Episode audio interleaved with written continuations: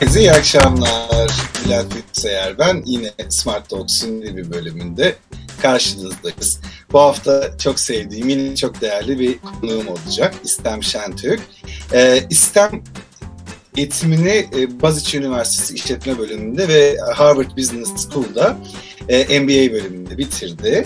E, bunun yanı sıra insan kaynakları kariyerine e, Çelebi ve Havaş Holding'de başladı insan kaynakları uzmanı olarak.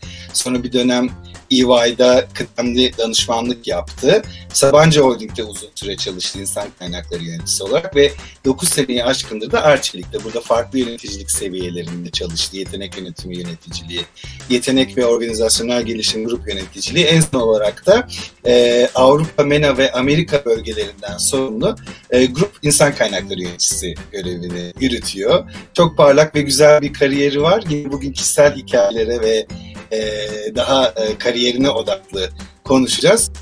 Birazdan görüşmek üzere.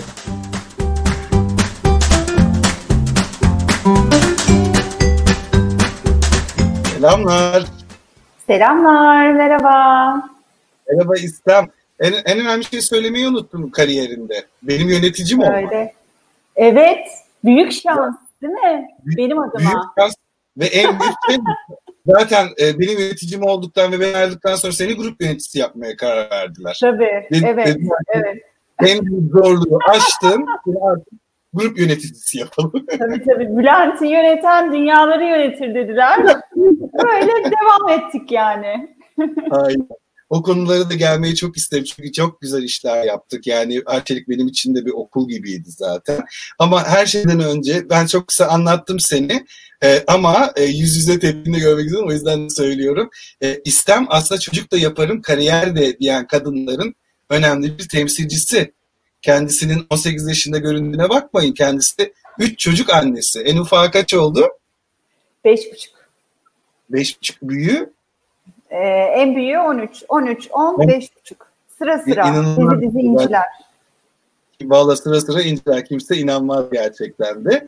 Ee, gerçekten şaka bir yana çocukla yapan kariyerinin önemli e, temsilcilerindensin, örneklerindensin diyebiliriz. Ee, Peki bu İK kariyeri nasıl başladı? Biraz bize bahseder misin? Ee, İK kariyeri çok bilinçli bir şekilde başladı diyemeyeceğim ama bilinçli bir şekilde devam etti. Ee, ben e, dediğin gibi senin de e, Boğaziçi İşletme'de okudum. E, 90'lı yıllarda okudum. E, ve o dönemde aslında e, insan kaynakları çok bilinen bir meslek dalı değildi henüz. Ee, o yüzden hani ben de okurken hangi alana doğru yöneleyim diye düşünürken işte bir hani finans, bankacılık, işte satış, pazarlama gibi alanlar var ama mesela mali işler, bankacılık hiç beni çekmiyor. Satış satamam diye düşünüyorum. Pazarlama olabilir diye düşünüyorum bir taraftan ama e, sonra son senemde tesadüfen e, karşıma Çelebi Hava Servisi'nde bir e, iş fırsatı çıktı insan kaynakları ile ilgili. Son senede okurken böyle staj gibi. Oradan başladım ve dedim ki işte ya buymuş yani. Hani işin içinde insan var, organizasyon var, süreç var, analiz var, e, rakamlar da var ama bir taraftan duygular da var. Yani e, çok e, farklı farklı açılardan e, beni tatmin ettiğini gördüm e, ve devam ettim. E, biraz şans diyelim aslında. Biraz ne istemediğini bilmek, biraz da şans. Doğru. Ee, aslında dünden bugüne karşılaştırılacak çok da şey var. İlerleyen dönemde şey dakikalarda sorum da e, sorularından biri de o olacak. Mesela sen başladığında İK ortamı nasıldı, şimdi nasıl gibi. E, 2007'den bu yana galiba aktif yöneticisin değil mi? Ekip yönetiyorsun. 2007'den beri. Evet, evet. Aha, tamam. 2007'den beri. Bir yandan hem uzman kariyeri de oldu hem yöneticilik kariyeri Aha. zaten devam ediyor.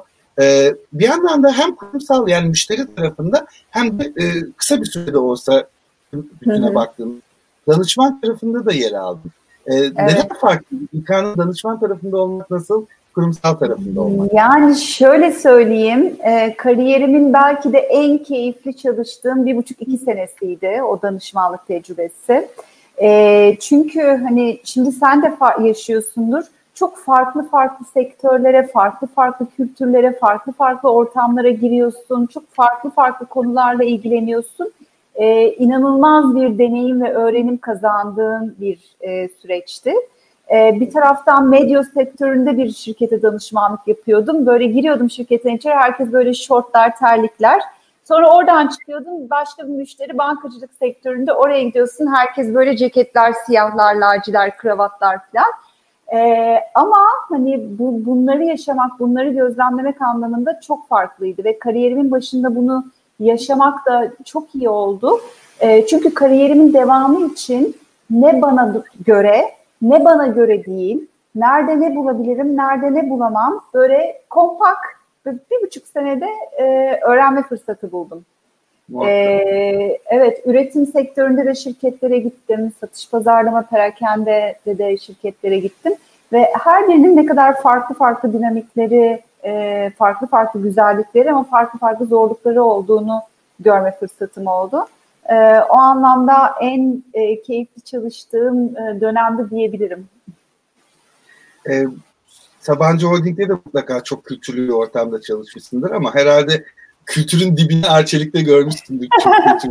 hem evet. Türkiye'de hem yurt dışında yani Hindistan'dan Chicago'ya kadar uzanan bir skala var. Tayland'dır, şudur budur. Evet. E, mutlaka orada da katkısı olmuştur bu tür değişik ortamları görüyor olmanın.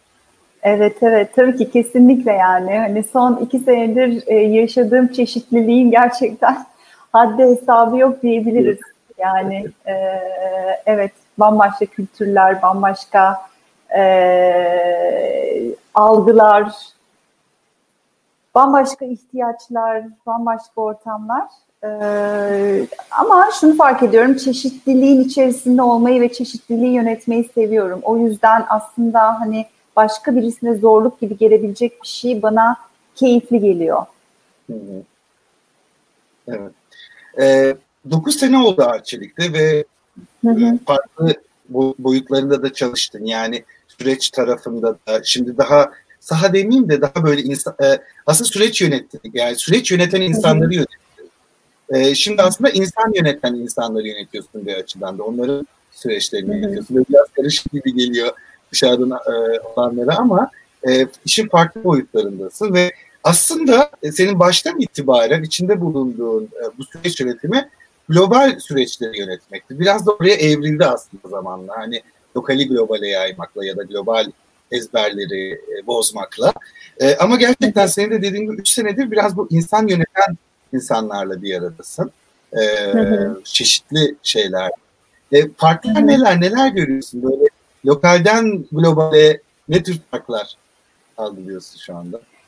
Ee, yani şöyle bir kere gerçekten e, çok iyi dinlemek, anlamak ve e, esnek olmak gerekiyor. Çünkü e, şu anki rolümde beraber çalıştığım insanlar aslında e, benim sorumlu olduğum coğrafyada 23 farklı e, ülke var. E, 23 farklı ülkede organizasyon var ve organizasyon o organizasyonlardaki genel müdürler aslında benim e, peer'ım, çalışma arkadaşım. E, ve onlarla beraber çalışan insan kaynakları yöneticilerinin de e, ben fonksiyonel yöneticisiyim. E, öyle baktığında aslında onların e, bizzat e, sahada insan kaynakları uygulamalarının gerçekleştirilmesinden e, kendileri sorumlular bir taraftan. E, ama e, buradaki globaldeki sistemleri, süreçleri aktarmak ve o doğrultuda e, çalışmalarını sağlamak bir anlamda aslında bir taraftan da o e, controlling mekanizmasını yerine getirmek ama diğer taraftan da onların e, danıştığı, mentorluk aldığı, yön aldığı, e, destek aldığı bir e, kişi olmak. E, bütün bunları e, harmanlayarak çalışmak gerekiyor ve dinlemek gerekiyor. Yani dinlemediğiniz zaman, anlamadığınız zaman globalde kural koyup, merkezde kural koyup bu böyledir dediğin zaman şu oluyor onu yapıyormuş gibi gösteriyorlar ama arka tarafta başka şey yapıyorlar. Yani e, mış gibi oluyor karşılıklı. Yani sen yönetiyormuş gibi oluyorsun, o da yönetiliyormuş gibi oluyor. Ama aslında ne sen yönetiyorsun ne de o yönetiliyor.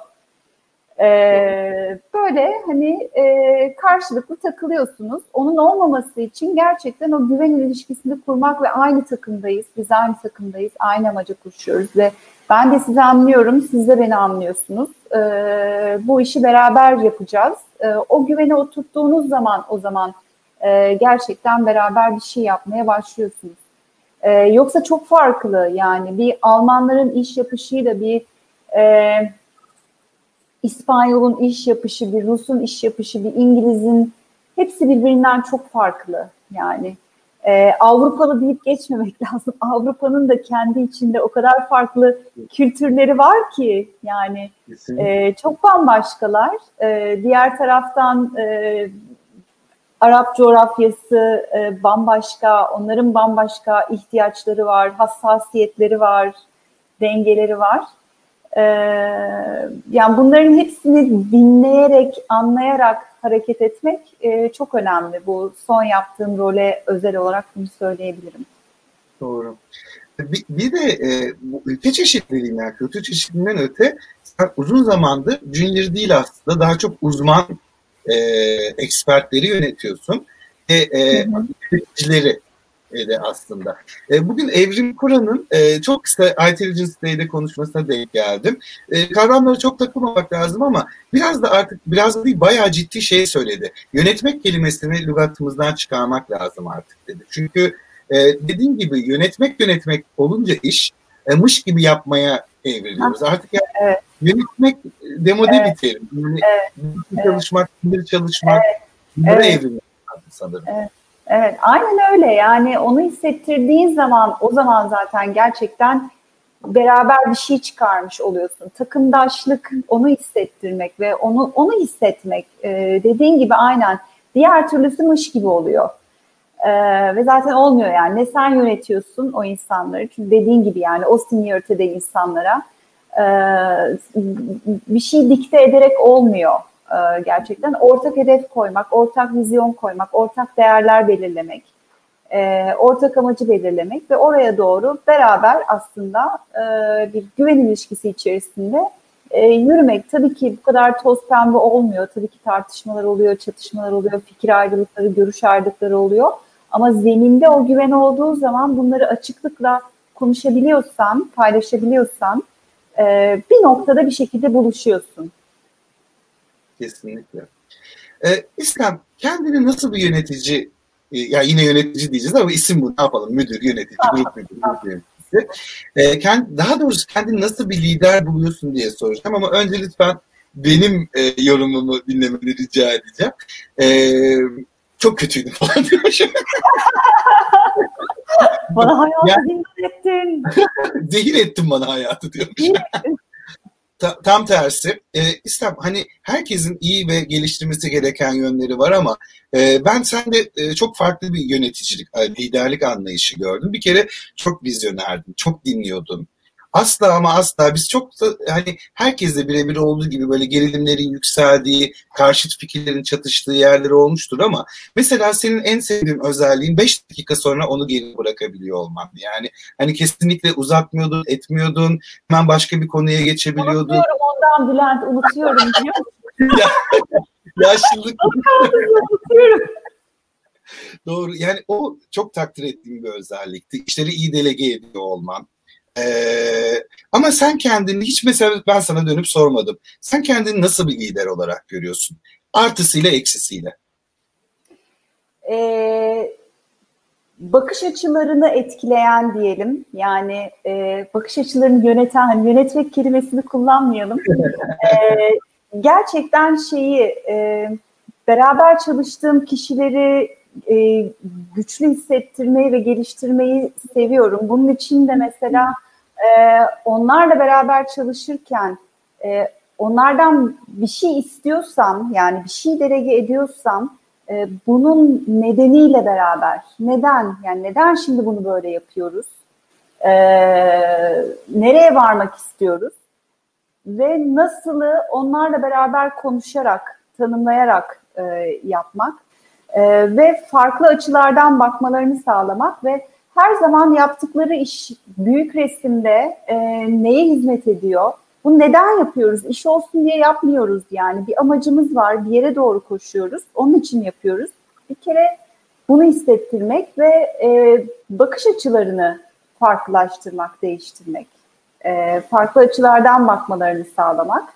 E, ve e, challenge ederim. Yani zorlarım gerçekten. Hani karşımdaki kişide özellikle bir potansiyel görüyorsam eğer, e, bir ışık görüyorsam e, onu açığa çıkarmak için e, zorlarım, e, challenge ederim. E, bundan da hani gelişim odaklı olan insanlar evet çok keyif alır ve daha keyifli, daha uzun soluklu çalışırız. E, ama tabii ki zorlanan kişiler de olabiliyor. Yani e, böyle hani gül gibi bir yönetici değilimdir o anlamda. Son bir, bir buçuk dakikada söylediklerin gerçekten liderlik dersi niteliğinde ve hiç altı boş şeyler değil. Çok ciddi yüz yüze olduğum için söylemiyorum. Ee, ben be, ben direkt yaşadım bunu. Yani sen benim e, yöneticim de oldu, yöneticim yöneticisi de oldu bir dönem. E, ve e, sistem gerçekten zorlamayı seven bir lider. E, benim lügatımda işveren markası, aslında hiçbirimizin lügatında yoktu da işveren markası kucağımıza düşen bir iş oldu değil mi? İşveren markası birlikte e, bu çalışan deneyimi, daha çalışan deneyimi diye bir kavram yoktu yani. E, hem iç hem dış hem işte bu sosyal medya yönetimleri, yetenek işe alımın yetenek kazanımları devşirilmesi hep benim aslında istemin e, ekibinde çalıştığım dönemlerde kucağımıza düşen işler oldu ve harbiden de şey e, challenge'dı bizim için yani birlikte büyüttük o kavramları, o konseptleri. Evet, evet, evet. Beraber öğrenmek işte. O, o, çok, o çok keyifli. Yani o zaman beraber öğrendiğin zaman, beraber başardığın zaman, bir şeyleri beraber büyüttüğün zaman e, o zaman ekip oluyorsun, o zaman keyif alıyorsun. Başka türlü Aynen. nasıl yönetecektim seni Bülent? Mümkün mü? Deniz, Mümkün denize dinleme sormak. Deniz, ben, ben üçümüz, e, dördümüz şey yapalım bir gün. Bülent'i yönetmek konsepti. e, İstem, bu yeni konular düşüyor dedik kucağımıza. Her gün aslında kucağımıza yeni konular düşmeye başladı. Ee, şimdi pandemiyle ilgili soru sormayanları da dövüyorlar biliyorsun bütün sohbetlerde. O yüzden arada pandemiyi de sıkıştıralım. Şimdi sen hep uzaktan çalışan bir e, son iki senedir liderdin. Ee, çok gidip sık sık gidip geliyordun tabii yurt dışılarına e, seyahatlere ama tabii bunlar kısıtlandı. Sizin iş yapış şekillerinizde işte geçtiğimiz seneye baktığımızda bu seneye baktığımızda ne tür değişiklikler oldu pandemiyle birlikte? Ee, pandemiyle birlikte iş yapış şekillerinde tabii ki çok ciddi değişiklikler oldu. Ee, insan kaynakları gündemleri birdenbire değişti. Ee, bir kere çalışanın nabzını tutmak çok daha ciddi bir challenge e, ve öncelik haline geldi.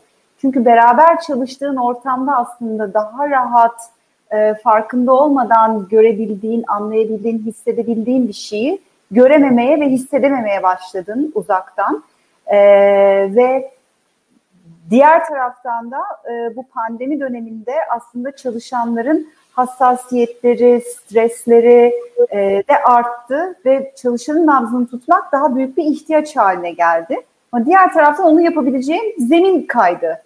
E, onun için aslında hani e, bu tabii ki insan kaynaklarının challenge'ı değil sadece tüm yönetimin challenge'ı, tüm yöneticilerin challenge'ı.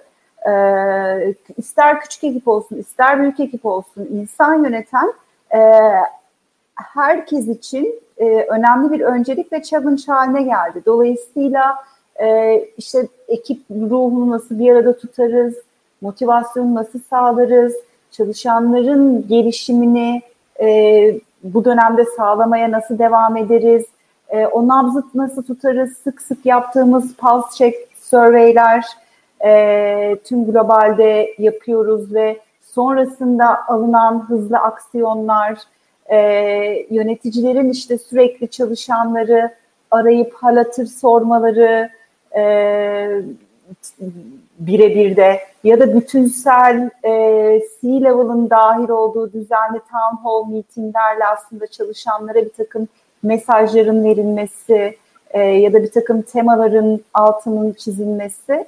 E, bütün bunları yaptık, yapmaya da devam ediyoruz. E, çalışma şekillerinde şöyle e, ilk başta tansiyon çok yüksekti. Belirsizlik nedeniyle pandeminin ilk başında tansiyon çok yüksekti. E, ve birdenbire paldır küldür ev ortamında çalışmaya başlayınca tabii ki hani değişimin en zor evresi değişimin başıdır ya yani orada bir e, zorlanma oldu. Hani insanlar evlerindeki düzeni ayarlamak, çocukları varsa çocuklarıyla olan düzeni ayarlamak, teknolojiyle arası iyi olan var, iyi olmayan var, ona adapte olmak, ona alışmak. İlk baştaki o kısa bir zorlanma döneminden sonra e, birden herkese bu çok iyi geldi. Hani oh ne güzel trafikte zaman geçirmiyorum, evde daha çok işte ailem ama hobilerime daha çok vakit ayırıyorum. Daha rahat, daha huzurlu, daha güvenli bir ortamda çalışıyorum. Bir süre böyle gitti. Ama bir süre sonra e, bir insanların sosyalleşme ihtiyaçları ortaya çıkmaya başladı. İnsanlar ofis ortamını birbirlerini özlemeye başladılar. E, bir taraftan da her ne kadar biz desek de ne var canım uzaktan da yapılıyor aynı iş. Ne ki desek de e, hissetmek, yüz yüze koklamak, görmek, e, dokunmak çok gerçekten başka bir şey. E, o da bir ihtiyaç yani. Her şeyde yüzde yüz uzaktan olmuyor.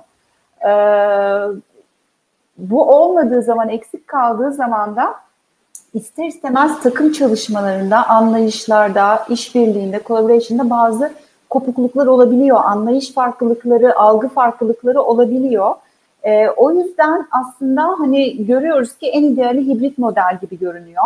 E, biz de buraya gideceğiz. Yani ufak ufak hibrit modele doğru geçiş e, çalışmalarına, hazırlıklarına başladık. Yani bazı ekiplerimiz zaten e, öyle çalışıyor. Yani üretim ekipleri mesela full çalışıyor zaten. ARGE hmm. üretim ekipleri full çalışıyor. Ee, bazı ekipler, e, evet, evet, bazı ekipler hibrit çalışıyor. Bazı ekipler hala yüzde yüz evden çalışıyor. Ama varmak istediğimiz nokta hani sürekli e, iş yerinde olması gereken üretim ve bağlı birimler hariç e, hibrit bir modele dönmek. Peki. Şimdi biraz daha genişletiyorum e, çerçeveyi. Pandeminin dışına çıkıyorum. Geleceğimiz de şekilleniyor. Bugün yine aynı konuşmada e, Fazıl Oral'ın güzel bir şey vardı. Yani hani e, e söylemi vardı. Hiçbirimiz bilmiyoruz gelecekte bizi ne beklediğini. Bu çok bozdu diye. E, şimdi ister istemez e, bizi seyreden bir sürü genç ve yeni mezun arkadaş var. Ee, seninki gibi kurumsal firmalarda, seninki deyince sanki senin firmamış gibi oldu ama e, sahibi olduğun Arçelik gibi kurumsal firmalarda çalışmak isteyen e, nasıl bir profile evriliyor çalışan profil? Yani kurumlarda, büyük kurumlarda e, bir yönetici sen bir sürü de yöneticiyle arkadaşsın ya da onların liderisin. Yöneticiler artık nasıl çalışanlar arıyor? Aradıkları temel nitelikler neler? Valla herkes aynı şeye bakıyor mu bilmiyorum ama ben neye bakıyorum? Bir tane şey açıklık. Gerçekten açıklık. O çok önemli.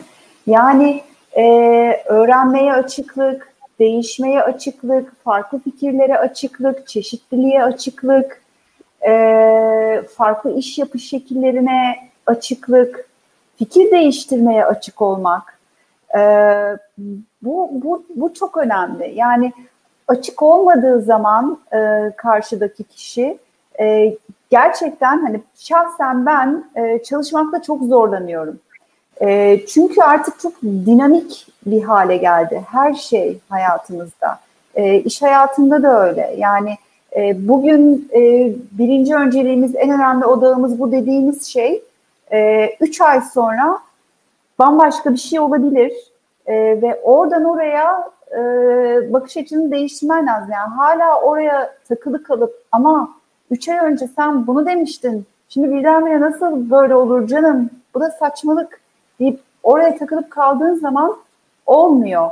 Ee, ya da öğrenmeye, gelişmeye açıklık. Yani geri bildirim alabilmek, geri bildirim verebilmek, geri bildirim aldıktan sonra gelişime yönelik adım atabilmek. Ee, bunları yapabiliyorsa eğer e, genç arkadaşınız hakikaten öğrenmeye açıksa mevcutta ne bildiği ne bilmediği gerçekten kariyer yolunun başındaki bir insan için o kadar da önemli değil. Ee, bakış açısı önemli, açıklık önemli ve kendine güven. Gerçekten kendine güven. Ama bu böyle hani e, ego değil yani. Denge, şey ha, aynen öyle. Ego değil yani. Hani ego değil. Bence kendi en güvenen insan şunu yapabilen insandır. Ben bunu bilmiyorum. Ben böyle böyle hatalar yapabiliyorum. Ee, ama ben bunları düzeltebilirim. Ben bunları değiştirebilirim. Bunu diyebilen ve buna yönelik adım atabilen insandır kendine güvenen insan. Aslında bu anlattıklarında statikodan bağımsız her zaman geçerli olacak dört nitelik söyleyelim. Yani bu 22. yüzyılda da böyle olacak muhtemelen. İşte seneye de şu anda da böyle. Yani açıklık, kendine güven, kişisel farkındalık ve değişime açıklık aslında. Evet. Ee, yani bunlar 20 sene önce de belki e, önemliydi. Şu anda da önemli. Aramaya devam edeceğimiz özellikler. Peki yeni mezun arkadaşlarımız geliyor karşına ve e, bizim firmamız da e, yani hala bizim de inanamadım. O kadar sahip. e, çalıştığım firma da yeni mezun iş alımı yapan bir firma e, ciddi oranda. Ki Türkiye'de şu anda çok ihtiyaç olan bir şey. Çok yeni mezun e, şikayeti ve üzüntüsü duyuyorum bugünlerde bize fırsat verilmiyor diyor diye. Ama yeni mezun işverenin gözünde kabaca yeni mezun. Başka hiçbir Hı-hı. özelliği yok aslında. İster mühendis olsun, ister doktor olsun, ister işletme mezunu olsun. Peki bir yeni mezun önüne geldiğinde diğer yeni mezunlardan ayıran özellikleri neler oluyor? Yani ona öncelik vermeni e, motive eden özellikleri neler oluyor? E, aslında yine biraz önce saydıklarından çok farklı bir şey söylemeyeceğim. Yani e, o, gö- o, o gözlerdeki ışığı ve o pırıltıyı hissediyorsun. Yani gerçekten hani öğrenmeye açık mı, istekli mi, hevesli mi, heyecanlı mı? Pozitiflik. Bak bunu söylemedim gerçekten. Pozitiflik çok önemli. E, resilience, duygusal dayanıklılık bu çok önemli. İş hayatında çünkü e, çok hızlı şey olabiliyorlar. E, kolay bir ortam değil, kolay bir yer değil e, herkesin duygusal olarak e, bulunmak istediği bir e, şey olmayabilir. Yani e, iş hayatı muhteşemdir ve herkes burada savaşçı olmalıdır falan böyle bir şey yok. Tercih meselesi.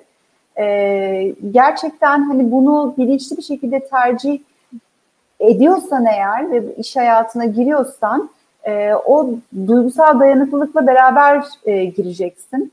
E, bu çok önemli. Yani e, bu, bunlar varsa bir şekilde o diğer teknik bilgiler, beceriler öğreniyor zaten e, değişiyor yani. Teknoloji değişiyor, bilgiler değişiyor, süreçler değişiyor, sistemler değişiyor, her şey değişiyor.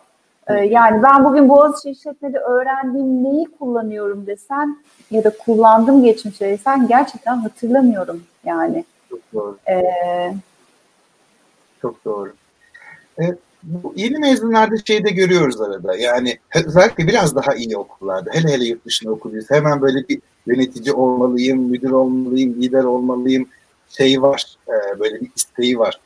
E, şunu sormak istiyorum sana. Herkes yönetici olabilir mi? Herkes yönetici olmalı mı? Farklı kariyer yolları var mı? Ee, yani gerçekten ne istediklerini bilmeleri önemli. E, son dönemde kendini daha iyi tanıyan ve ne istediğinin daha fazla farkında olan bir nesille karşılaşıyorum aslında. Bu çok güzel bir şey.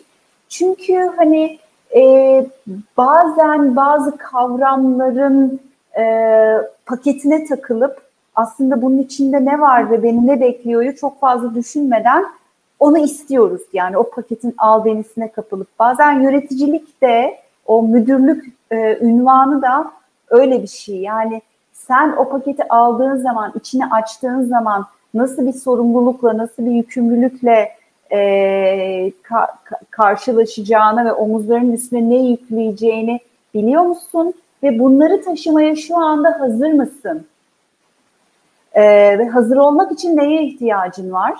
E, yeni nesildeki bazı arkadaşlarda bunun farkındalığını çok iyi görüyorum. Yani e, şunu çok rahat diyebiliyorlar. Ben şu anda bu sorumluluğu almaya hazır değilim. Ya da istemiyorum yani. Hani ben hani başka insanlarla e, uğraşmak, e, yönetmek istemiyorum e, diyebiliyorlar.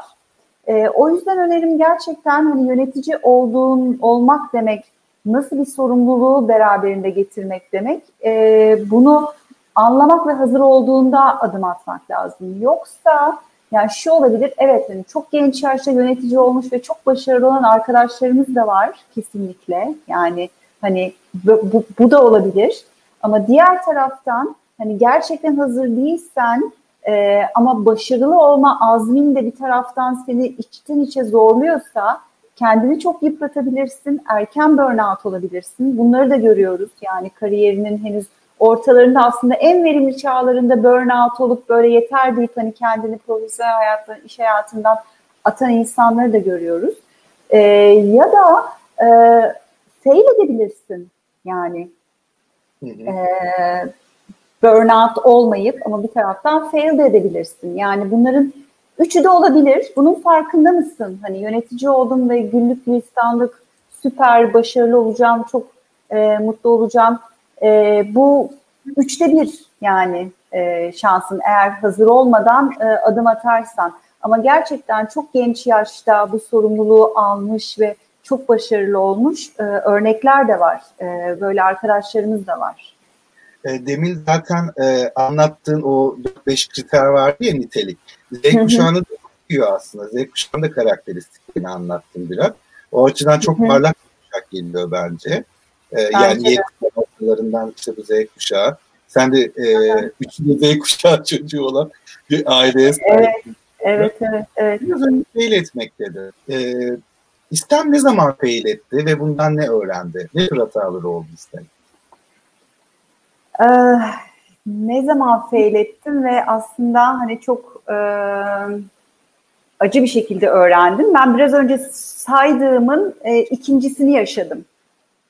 Ee, şöyle, e, ben ilk yönetici atandığımda e, ilk çocuğuma hamileydim. E, ve bunu bir e, madalya gibi aldım, bir hediye gibi aldım. E, yani dedim ki hani işte daha 30 yaşında bile değilim, 29 yaşındayım. Hani kariyerimin başındayım. Ee, üstelik hamileyim ve hani e, bir taraftan düşünüyorum şimdi ne kadar kötü bir his yani. Hamile hamile beni atadılar gördün mü demek ama o dönemde öyle hissediyorsun. Ee, ve hani dedim ki e, vay be bu fırsat bana verildi. E, benim bunu ne yapıp edip başarmam lazım. E, ve e, bebeğim henüz ilk bebeğim 3 aylıkken ben onu evde bırakıp işe döndüm. E, çünkü neden? Bir söz vermişim beni hamile hamile yönetici atayan e, yöneticime söz vermişim e, ve o yükümlülük altına girmişim. Artık kendi kendime demişim ki yaparsın yani çocuk da yaparsın, kariyer de yaparsın değil mi? Ve bunu ispat edeceğim güya ama o kadar gereksiz zorlamışım ki kendimi. E, hem ben çok yıprandım e, hem hani bebeğimle neden o dönemde daha fazla vakit geçirmedim diye sonrasında pişmanlık yaşadım. E, hem de performansım düştü. E, ve hani şimdi düşünüyorum keşke e, aklı başında daha aklı başında davranıp e, deseydim ki benim bir üç aya daha ihtiyacım var en azından e, ama sonrasında çok daha güçlü bir şekilde döneceğim. Ve gerçekten öyle olabilirdi. E, diyemedim ve fail ettim. Hem kişisel anlamda fail ettim hem de performans anlamında fail ettim. Nasıl toparladın İslam? Ee, nasıl toparladım? Ee, epey bir süre bunun farkına varamadım. Ee, bir sene kadar böyle gitti. Ee, çeşitli sağlık sorunları yaşamaya başladım. İşte birdenbire hayatımda hiç olmayan alerjiler e, çıkmaya başladı. E, işte vertigo denilen e, işte e, şeyi illeti yaşamaya başladım bilen bilir. E, ama yine çok fark etmedim. E, ondan sonra ne oldu? E, o kadar hani kendimce kendimden bir şey verdiğim ve emek verdiğim e, şirketimde bir yönetim değişimiyle beraber e, benim pozisyonum e, bir noktada e, açığa çıktı ve e, bana başka bir yerden bir şeyler bakmaya başladılar. E, ve hani bu o kadar e, şey bir e, tokat ki ama yemem gerekiyormuş gerçekten onu. İyi ki de yemişim. E, dedim ki gerçekten hani önce sen varsın, e, önce senin gelişimin var, önce senin sağlığın var ki verebilesin. Gerek ailene verebilesin, gerek işine verebilesin. E, sen kendi gelişimine, kendi sağlığına, kendi ruhsal durumuna vakit ayıramazsan ve bunları besleyemezsen e, etrafını da besleyemezsin ve kimseye bir faydan kalmaz. Ve etrafında çok kolay senden vazgeçebilir. E, etrafın derken profesyonel hayattan bahsediyorum e, maalesef ki. E, bunu öğrendim ve gerçekten hani çok daha farkında, e, çok daha gelişim odaklı ve e, en önemlisi bir dakika dur e, diyebilen e, bir noktaya geldim. Yani evet. bunu yapabilirim ama bunu yapamam. İş özel hayat dengesi de çok önemli bu açıdan. Evet. Evet. Bir de sen uluslararası platformları lider eden bir e, profesyonelsin. Şey sorusu çok geliyor. Hani ya insanların yurt dışında çalışma e, isteği çok yüksek. E, ve bir sürü de expat yolu dışarı, orada çalışanlarla da e, muhatap oluyorsun. E, yurt dışında kariyer yapmak isteyen e, kişilere önerilerin ne olur, ne gözlemliyorsun? Ee, Türkiye'de maalesef e, hala çok fazla e, farklı kültürlerle iletişime, işbirliğine, network'e çok açık değiliz. E, ama o network e, platformları ve fırsatları çok açılmaya başladı. E, mümkün mertebe onlardan faydalanmalarını gerçekten e, öneriyorum. E, bu networkle e, iş yapma sadece Türkiye'de değil Avrupa'da, Amerika'da da e, belki buradakinden çok daha fazla var. Ama network'te iş yapma derken e, işte akraba, eş, dosttan bahsetmiyorum. Gerçekten hani e, business anlamında. Yani evet hani şimdi bakıyorum mesela üniversite öğrencileri Erasmus diye bir fırsat var. Bundan faydalanmaya bakıyorlar. E, bundan faydalanırken aslında orada o networkleri oluşturmak ve sonrasında da e, onu sıcak tutmak e, kaybetmemek ya da işte bir takım platformlara üye olabiliyorsun, bir takım gruplara üye olabiliyorsun, bir takım e, fikir alışverişlerinde bulunabiliyorsun. Bunlar çok önemli. Hem senin nerede ne oluyor ne bitiyoryu tanıman anlamında hem de kendini tanıtma anlamında çok önemli. Ee, şey e, yabancı dil yani tabii ki e, söylemeden geçemeyeceğim artık İngilizce must e, ama İngilizcenin yanına bir şey daha koyarsan fark yaratıyorsun. Yani e, İngilizce olmazsa olmaz zaten çok iyi derecede. Onun yanına hani bir şey daha koyabilirlerse gerçekten e, güzel olur.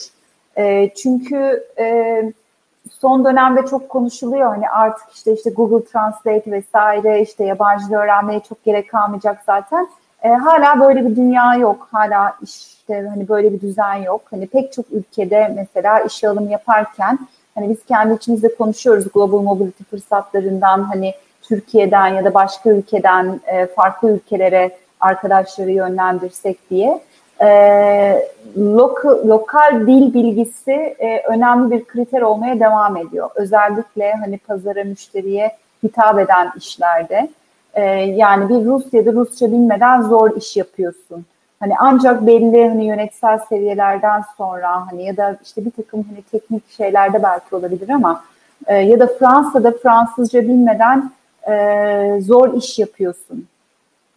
E, o yüzden e, yabancı dil e, öğrenmeye açık olmak önemli. Kesinlikle. Peki bir son bir sorum olacak sana. E, süremizi biraz açtık ama e, o kadar da güzel bilgiler paylaşılıyor ki hatta böyle hemen göstereyim. Çok güzel yorumlar geliyor. Ne kadar güzel bir sohbet, ne kadar yürekten paylaşımlar. E, sorudan çok yorumlar geldi zaten. E, ben de şunu sormak istiyorum. Sen bir iş liderisin aynı zamanda. E, ve e, gerçekten dönüşümü içinde olan özellikle kendi uzmanlıklarında e, nereye doğru evriliyor iş dünyası sence? Gerçekten çok fikrini soruyorum. Yani böyle data bazlı bir şey sormuyorum. E, iş yapış şekilleri işte bu pandemiyle zaten bir değişti ama e, nereye doğru gidiyor? İş, iş dünyası üzerinde söyleyebilirsin. İnsan kaynakları e, skopunda söyleyebilirsin. Senin kişisel düşüncelerini çok merak ediyorum. Nasıl bir gelecek bekliyor bize? Ee, yani nasıl bir gelecek bekliyor çok iddialı bir soru aslında. Ee, evet. Ne kadar gelecek yani ne kadar geleceği soru. Çünkü o kadar hani gelecek dediğin o kadar e, belirsiz bir kavram ki. Geliş, hani, gelecek o kadar e, gelecek ki.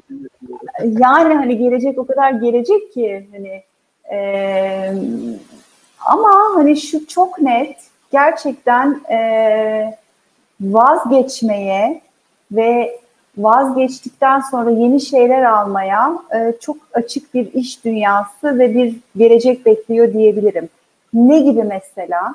E, eskiden hani bizim ilk iş hayatına girdiğimizde business'lar daha böyle bir e, ayakları yere sağlam basan daha bir statükocu gibiydi. Yani hani belli sektörlerde belli dev firmalar vardı. Hala o devam ediyor. Ee, ve hani o sektörleri o firmalar domine ederdi ve o sektörlerde işte uzun yıllardır emek veren işte çalışan insanlar vardı. Hala bu devam ediyor. Dı, dı diye konuşuyorum ama hani nasıl toparlayacağım bilemediğim için öyle konuşuyorum. Hani anlıyorsunuz diye tahmin ediyorum. Ee, ama giderek bu şöyle farklılaşıyor firmalar bir daha hızlı bir şekilde bir takım sektörlerden çıkıp bir takım sektörlere girip bir takım ürünlerden çıkıp bir takım yeni ürün yatırımları yapıp ay olmadı deyip vazgeçip bambaşka bir şey deneyip işte bir takım coğrafyalara girip bir takım coğrafyalardan çıkıp yani daha hızlı bir şekilde hareket etmeye, almaya, vermeye, vazgeçmeye, denemeye, yanılmaya daha açık hale gelmeye başladılar. Firmalarla beraber insanlar da böyle. E, dolayısıyla hani gelecekte bu biraz daha böyle olacak diye düşünüyorum. Hani kocaman kocaman konglomeralar evet hani bunlar belki varlıklarını devam ettirecekler ama bunların içinde daha bağımsız ve daha küçük kendi içinde daha hızlı hareket edebilen e, unitler oluşabilir. E, ya da bunlar hani tamamen böyle bir hani portföy yönetimine dönüşebilir. E, ama hani e, hakikaten şeyler e, çok e, olmaya başladı. E, vazgeçişler, girişler, denemeler, çıkışlar. Bizim de profesyonel hayatta kendimizi daha fazla buna e, hazırlıyor olmamız lazım. İslam çok çok teşekkürler. Ee, çok güzel akıcı bir sohbet oldu ve e, hiçbir şey didakti, didakte etme amacımız yok ama harbiden alınacak çok dersler var söylediklerin arasında. E, çok teşekkür ediyorum katılımın için. Seni, bu vesileyle seni tekrar görmek çok güzel oldu. E, kariyerinde başarıların devamını diliyorum. E, umarım e, uzunca e, seneler yine e, damga vuracak işleri lead etmeye devam edeceksin. Çok teşekkür ediyorum katılımın için. Ben çok teşekkür ederim e, bu fırsatı verdiğin için. Seninle sohbet etmek her zaman çok keyifli. Bugün daha da bir keyifli oldu. E, çok sağ ol. E, umarım e, beni dinleyen arkadaşların aklında bir iki kelime, bir iki cümle de olsa bir etki bırakabilmişimdir. E, tekrar teşekkürler, iyi akşamlar. Görüşmek üzere. İyi akşamlar. Çok teşekkürler dinlediğiniz için. Gördüğünüz gibi çok değerli bir lideri e, ağırladık bugün. Global platformlarda faaliyet gösteren bir firmanın e, önemli liderlerinden birini. Hepinize güzel yorumlarınız için çok teşekkür ediyorum. Önümüzdeki hafta e, görüşmek üzere diyelim.